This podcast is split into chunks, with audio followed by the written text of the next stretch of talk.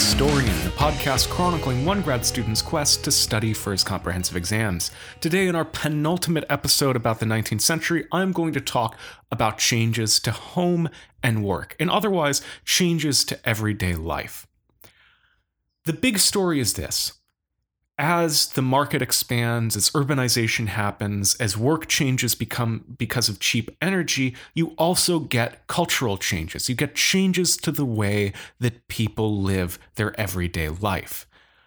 One of the big things is that spaces of work and leisure and home start to get more firmly marked out people work for wages at particular places at particular times where they fill particular roles and then they leave these places times and roles and they have unorganized life leisure time leisure time whichever one of those pronunciations i'm going to end up using.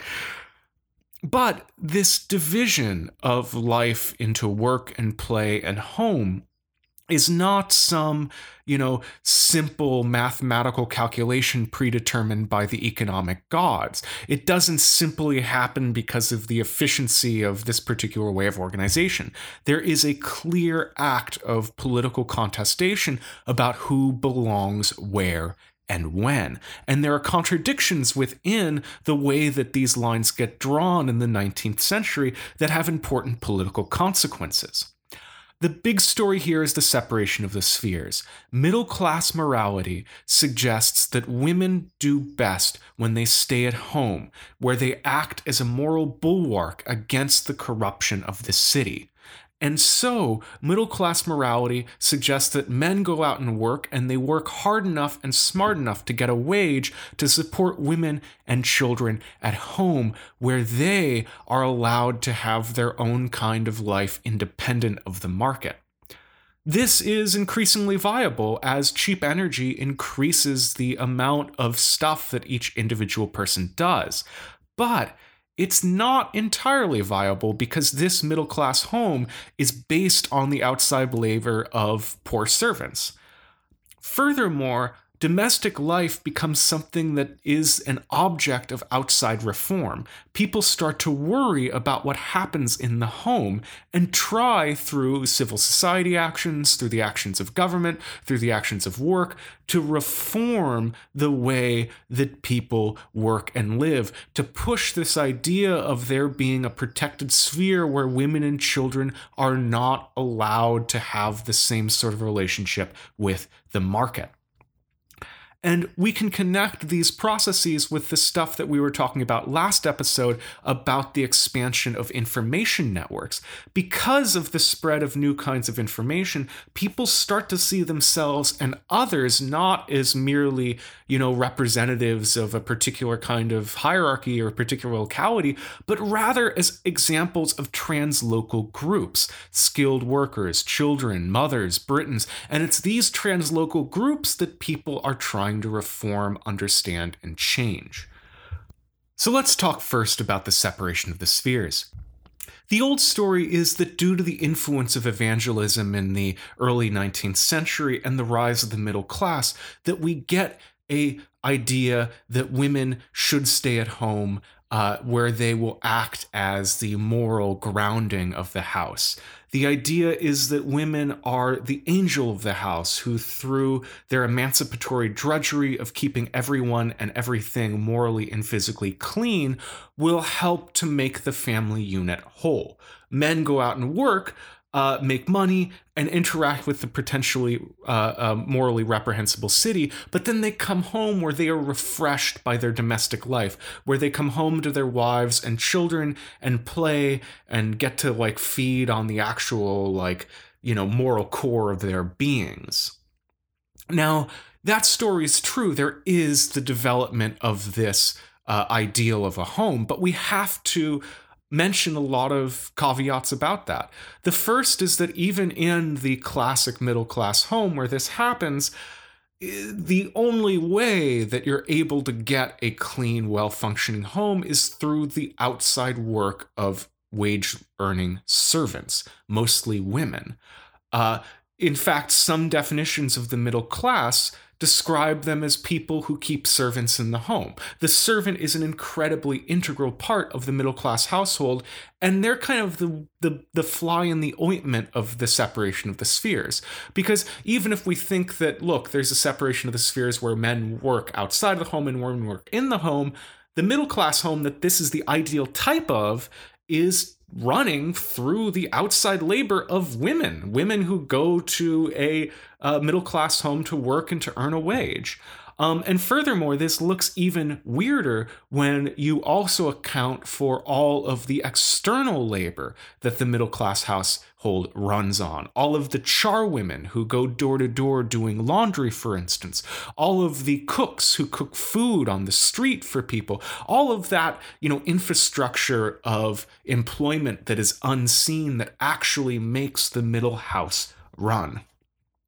That being said, I just want to suggest a reason for the development of this ideology, which looks even weirder when we admit that it rests on the labor of servants. So I think that the separation of the spheres happens starting in the 18th century due to worries about threats to the future oriented, abstentious self control that's necessary for a person to be middle class. Now, when we think about middle class, we think about it from this perspective of today, where there's relatively little social mobility. And when you hear that, when you hear me talking about relatively low social mobility, you probably think that that is a bad thing. But uh, on the other hand, we usually think of social mobility as people going up. The worry in the 19th century for the middle class home were the next generation going down, losing the particular kind of hard earned orientation to the world and to work that got people successful. And why would they lose that? Because the cities where middle class service providers lived were filled with temptations that seemed tailor made to destroy those very values. Drink, prostitutions, bad loans, expensive goods, the world of advertising and play, and all of these things threaten to take young men, especially, and subvert them away from middle class life, to instead adopt the display and, you know, richness of the upper classes without having the actual financial resources to do so.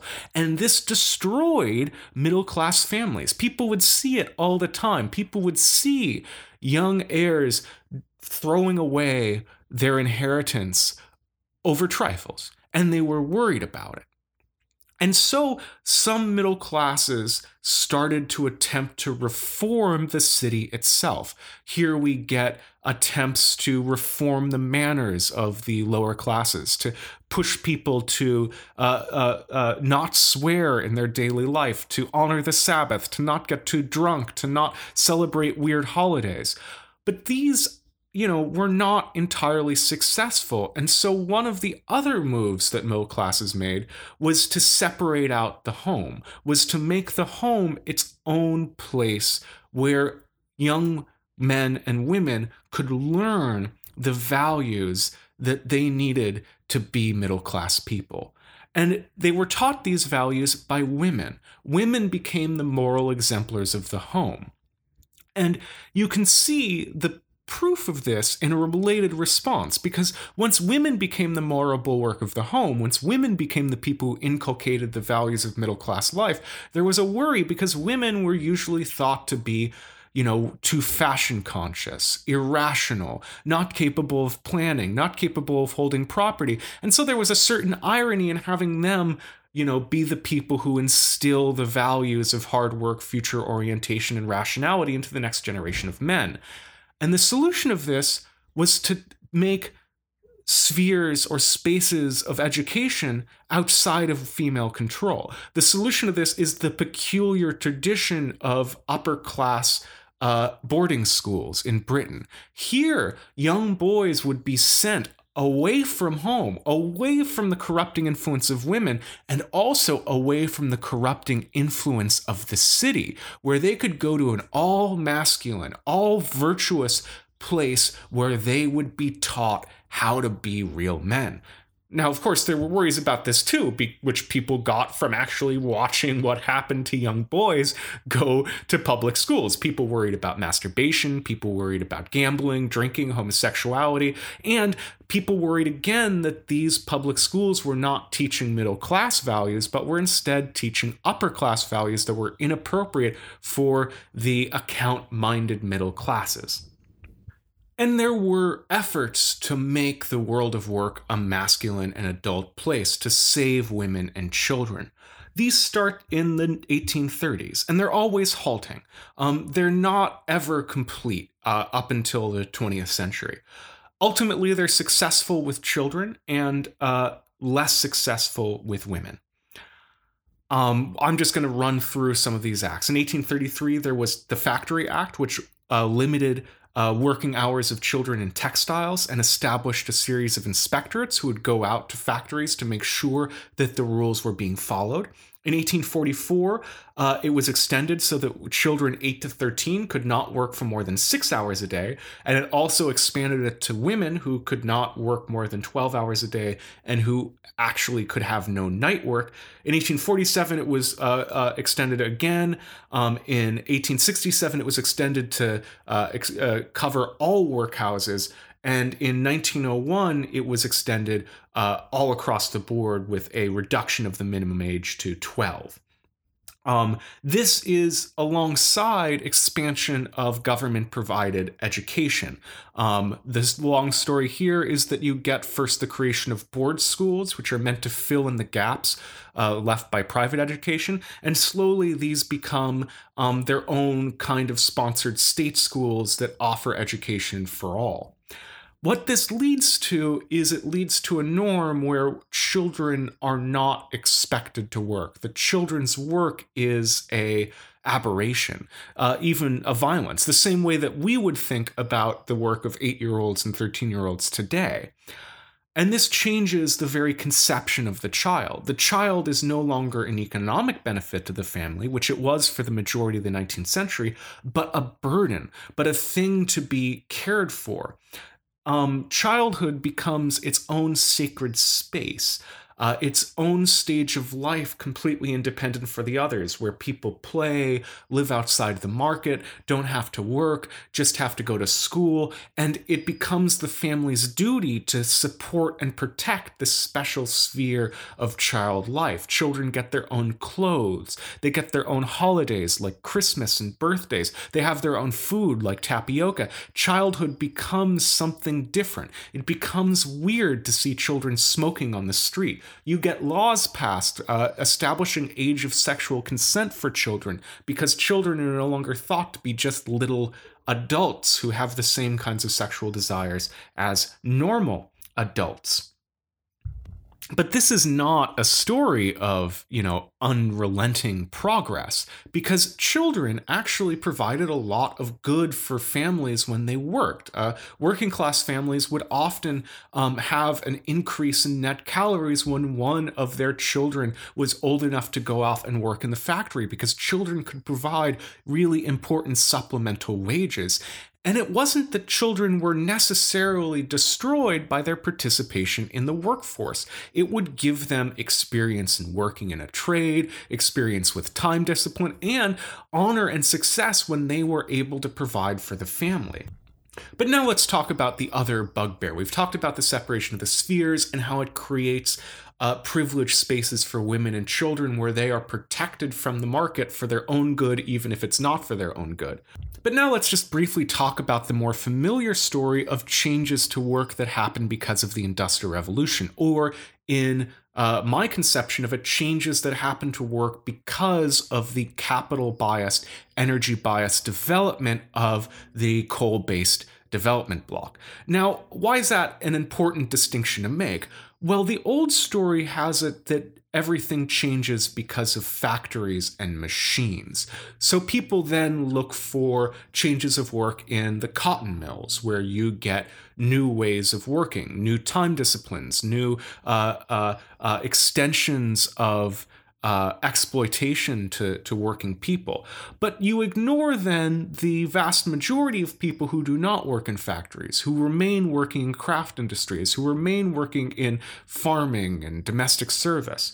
If we expand it, though, to think of a capital and energy bias development, then we can see these changes in laboring practices affecting more than simply mechanized factories. They can affect, for example, breweries and other large uh, combinations of agricultural uh, labor, uh, which are able to expand because they are now able to use the cheap energy of coal bakeries can get bigger and bigger and bigger because they are not limited by uh, the amount of wood that they can get. They're not limited by the amount of grain after 1870 and the liberalization of the grain trade. In all of these new ways of working, you get the replacement of skill with energy. And this affects female workers perhaps the most. If you think of those trades that are gendered female in the 18th century, they often require a lot of hand eye uh, coordination and repetitive, exact uh, uh, manual dexterity. You have uh, straw plaiting, lace making, sewing, weaving. All of these things are gendered female, spinning and they're gendered female because they are uh, uh, things that do not require brute strength and uh, are things that are based on one of the 18th and 19th century women's uh, major skills, that of sewing. These are really easy to replace by machines. First, machines replace only the lowest skilled and lowest quality examples of these products, but as machines get increasingly better throughout the 19th century, more and more people get forced out of these craft industries, and those people are increasingly women. But it's also a story of men being forced out of skilled labor through uh, the advance of machinery, but not everywhere. There's a lot of craft industries that go the other route, that use some machines, that use some capital, but rely on highly skilled artisans to use that uh, uh, capital, to use those machines in flexible ways to look at flexible markets. great example of this is the toy industry. Toys, by, by which we mean small metal goods that are often influenced by fashion. Here we get, you know, a couple of, of large industrial machines, but uh, they uh, are served by flexible, highly skilled artisans. Now, the big story here is the rise of time discipline, the rise of work as a separate space, and the rise of wage labor. Uh, we don't need to belabor that because we have talked about that in a previous episode. So now I want to talk briefly about the home. We have two big changes to the actual way that people live. First is that uh, people become increasingly geographically isolated by class throughout the 19th century. This happens both regionally, uh, different people work in different ways in different areas. The north becomes the site of industrial production, and the south uh, continues to be a place where services are more likely to be uh, the primary way of, of, of, making a living. But also within urban areas themselves, you get an increased stark divide between different neighborhoods. Uh, the big one to mention is the divide between the East End and the West End in London, where the West End is this glimmering land of uh, you know privilege and uh, aristocracy, and the East End is this open sore of poverty and crisis. But you get this over and over again in the 19th century. Imagine that image that you have in your head of the uh, terraced houses in factory districts that look all the same, where you have men and women who are dressed all the same, peeking out of their doors this vast stretch of monotony that for us is really telling because it mirrors the monotony that we take factory labor to be. But it's even more than simply new neighborhoods that are planned for working class people. It is the colonization by working class people of neighborhoods that were made for other kinds of people. Uh, big mansion houses are separated out into tenements, uh, divided and subdivided again, where families have one or two rooms to themselves and share a big, big house. That is one of the big ways that working class people find their uh, inhabitants uh, inhabitants, housing in the 19th century. And this leads, I think, to one of those big changes in material life that affects all of uh, politics and culture. Because when people are living day to day and seeing only other people like themselves, it becomes a lot easier to think uh, of uh, social divisions as based on labor or work or place of living. And similarly, these new geographic spaces uh, these segregated geographic spaces become the object of social concern. We can see here the old story of data being generated about it. You get people going off into this, you know, other world of darkest London with surveys measuring how many people are in a room and generating statistics that makes people scared about what's going on in there, that makes the reality of these new areas transportable uh, that makes that reality understandable, that makes that reality something that we can imagine as a social fact. And you get a bunch of different ways of attempting to reform uh, these. Uh, new slums. One is the settlement house, where you get middle and upper class women actually going out into uh, these neighborhoods and living there and attempting to teach people the middle class values that they think will help them rise up out of poverty. This is one of the huge stories of the late 19th century. You have Toynbee House in London, uh, which inspires Hull House in Chicago.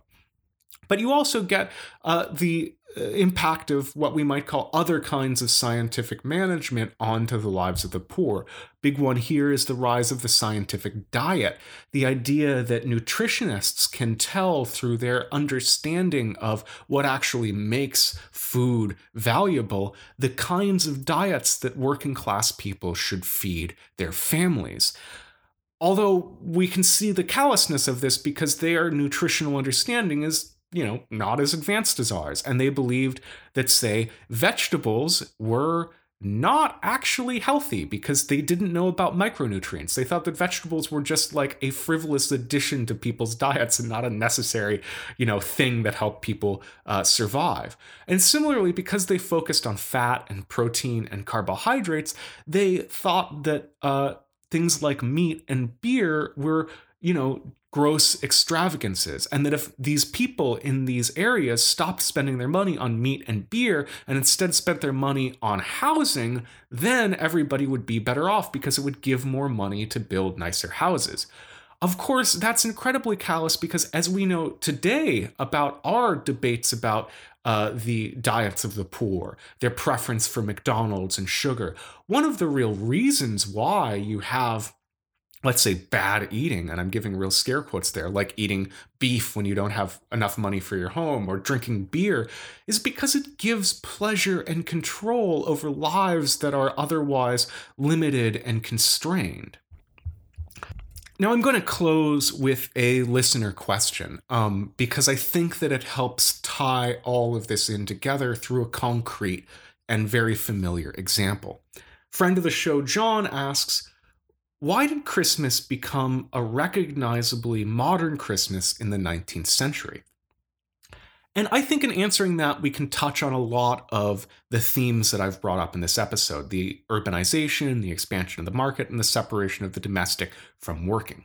First, I want to emphasize that uh, there never was a traditional Christmas to destroy. Christmas was always changing. Um, we can see, for example, things that we take as like very traditional ancient practices like the wassail bowl as arising relatively late in the 16th or even 17th century. So we should make it very clear that we're not talking about a sudden change to modern Christmas. What we're talking about is a particular set of Christmas practices developing in the middle of the 19th century that then become roughly stable. And I want to rest this on the material reasons why Christmas is uh, celebrated in the middle of winter, what the real reason for the season is. Of course, our religious members will say, well, it's because of you know the celebration of, of christmas the, the celebration of the birth of christ. But that you know just pushes the level of explanation further down. Why is christmas one of the tentpole holidays of the calendar today and not other religiously important holidays like the far more religiously important holiday of easter easter is celebrated now only by religious people christmas is celebrated by everyone so let's think about the material uh, grounding of Christmas. Why is Christmas in winter? Well, Christmas is a winter feast, and it ha- makes a lot of sense just by the the material conditions of winter. In winter, it's time to slaughter animals because there is less food around, and the meat keeps for longer because it is colder. And so, wintertime, especially the middle of December, is a place where lots of people get cheap meat. Um, in the diets of some of the very poor, Christmas time is one of the few times when they can eat meat regularly. Uh, it's a, I don't have the data on me right now, but uh, it is the biggest slaughtering period of the entire year. And it's also dark and cold and depressing. And so people have learned to chase away the dark and the cold by uh, being with their family and drinking and lighting stuff, making things bright. And we need to remember that in uh, England and Scotland, it gets much darker than we think it would because England and Scotland are on the same uh, latitude as Canada is. They're very far north. They get really dark really quickly. I remember walking home at four in the afternoon, I think, and it being dark out when I lived in Oxford. And so the darkness is a bigger emotional problem in Northern Europe than it is, say, in California. And before electric lights, uh, the darkness was was much more solid. It was something that actually took effort to beat back. And so Christmas is this moment of gathering together, eating readily available meat, chasing away depression, and being in concentrated places where you can spend a lot of money illuminating houses. In the 18th century, as people moved to cities, you start to get changes in this material base of Christmas. Uh, increasingly, public spaces were removed from the ritual order in favor of private spaces. Uh, this shifted Christmas celebrations into churches and into the home. But the shift to modern Christmas comes in the 19th century when local domestic Christmas arrangements get uh, taken up by the national media. Uh, these become regularized through newspapers and magazines and stories that spread particular images of Christmas that very quickly become models for what Christmas should be. And you can tell how deeply ingrained these are by the fact that you know these uh, cultural uh, uh, uh elements. You know the picture of Queen Victoria and Prince Albert around the Christmas tree that ports this Germanic custom of a Christmas tree de- de- decorated by lights at, under which you exchange presents from Germany to Britain. There, we can follow uh, an engraved image of Victoria and Albert around the Christmas tree and show how it encourages people to get their own Christmas trees. You also get the story of Dickens' Christmas Carol, which, when you read it, is really odd because none of the stuff that they do is stuff that we do on Christmas, but we still take it to be emblematic of the modern Christmas. What's important about it is that Christmas in the Dickens Christmas Carol is celebrated in the home. It is a symbol of the morality of home based domestic life. And similarly, you have the night before Christmas. This creates an industry of Christmas cards, Christmas presents, Christmas books, all recycling the same kinds of images, which is how you get the modern Christmas. It is a meme. It is a, a meme that is spread by an, a, an expanding national market. And that national market, I should scratch that and say an international market, because this these Christmas practices are celebrated all across the Anglosphere. Everywhere where English pe- speaking people settled, you get Christmas. And it happens too in the formal and informal empire. As you go around the world, you'll see Christmas repeated in all of the places where Anglo American culture has had the greatest effects. Uh, sometimes this can be odd, like in uh, Japan, where Christmas is associated with Colonel Sanders and KFC, or in Korea, where Christmas is uh, uh, now considered a couple's holiday, a holiday specifically for lovers like uh, Valentine's Day. But let's zoom out and just consider Christmas from the perspective of this episode.